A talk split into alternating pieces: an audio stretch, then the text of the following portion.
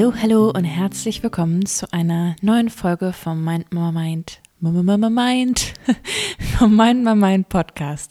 Ist anscheinend schon zu lange her, dass ich den eigenen Namen nicht mehr aussprechen kann.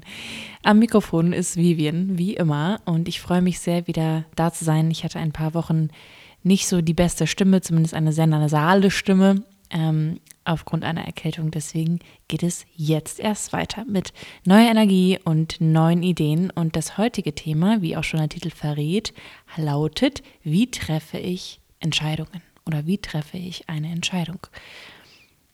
Nun kann es sein, dass du denkst, du kannst keine Entscheidung treffen. Du bist einfach nicht entscheidungsfreudig. Du kannst dich nie bei irgendwelchen Dingen entscheiden. Und da kann ich dich schon mal beruhigen, das stimmt nicht, weil wenn du jetzt an die runter guckst und du hast Klamotten an, dann hast du dich bereits heute Morgen entschieden oder wann auch immer du dich angezogen hast, diese Klamotten anzuziehen. Das heißt, es stimmt nicht. Du kannst dich entscheiden. Und ein zweiter Beweis dafür, dass du dich entscheiden kannst, ist der Fakt, dass du dich für nicht entscheiden entscheidest. Du entscheidest dich dafür, auf der Mitte der Straße stehen zu bleiben, anstatt links oder rechts zu gehen. Und dann kannst du dir mal überlegen, Wozu machst du das? Was befürchtest du, wenn du links gehst? Und was befürchtest du, wenn du rechts gehst? Nun, die meisten würden wahrscheinlich sagen, ich habe Angst, die falsche Entscheidung zu treffen. Und da kann ich dir auch schon den Wind aus den Segeln nehmen. Das kannst du ablegen, denn richtig oder falsch ist auch immer nur eine Interpretation was für dich richtig ist, kann für jemand anderen falsch sein. Deswegen ersetze das mal mit funktioniert oder funktioniert nicht. Weil auch moralisch, das kannst du ablegen. Für einige Menschen ist Fleischessen gut und gesund und für andere ist es nicht so. Das hatten wir, glaube ich, schon mal in der vorherigen Podcast-Folge. Also das ist sowieso nur eine gesellschaftliche Interpretation. So, und dann ersetz mal richtig und falsch zu funktioniert und funktioniert nicht. Und dann fällt es dir auch leichter, eine Entscheidung zu treffen, weil dann könntest du erkennen, dass diese Entscheidung nicht funktioniert.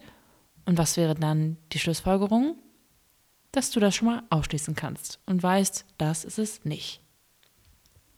So, und das ist, glaube ich, eine Erkenntnis, die man haben muss, dass immer ein Restrisiko besteht, wenn du dich entscheidest. Aber was findest du schlimmer? Auf der Straße stehen zu bleiben und keinen Fortschritt zu machen oder einen Fortschritt zu machen, was vielleicht nicht funktioniert hat, aber dann weißt du zumindest, es hat nicht funktioniert. Du hast dich auf jeden Fall nach vorne bewegt. Dieser Typ, der die Glühbirne erfunden hat, der hat, glaube ich, auch gesagt, ich weiß gerade nicht mehr seinen Namen, dass er hundertmal herausgefunden hat, wie es nicht funktioniert. Und deswegen hat ihm das geholfen, irgendwann herauszufinden, wie es funktioniert. Und wenn du das dann abgelegt hast und trotzdem fällt es dir noch irgendwie schwer, eine Entscheidung zu treffen, was sehr gut sein kann, dann kannst du dich fragen, was willst du in erster Linie im Ergebnis?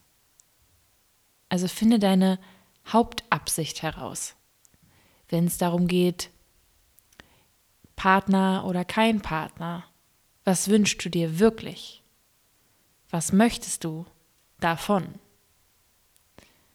Und natürlich hier nochmal Disclaimer, niemand gibt dir irgendetwas, du gibst es dir selbst, aber welche Bedingungen möchtest du erfüllt haben in deinem Leben, damit du glücklich und vielleicht sogar erfüllt bist? Was ist deine Hauptabsicht bei dieser Entscheidung? Und wenn du mehrere Absichten hast, wie zum Beispiel eine Partnerschaft und in einem anderen Ort zu arbeiten, dann kannst du natürlich erstmal überlegen, was ist mir wichtiger. Und dann kann es aber auch sehr gut sein, dass du denkst, ich kann nicht beides haben.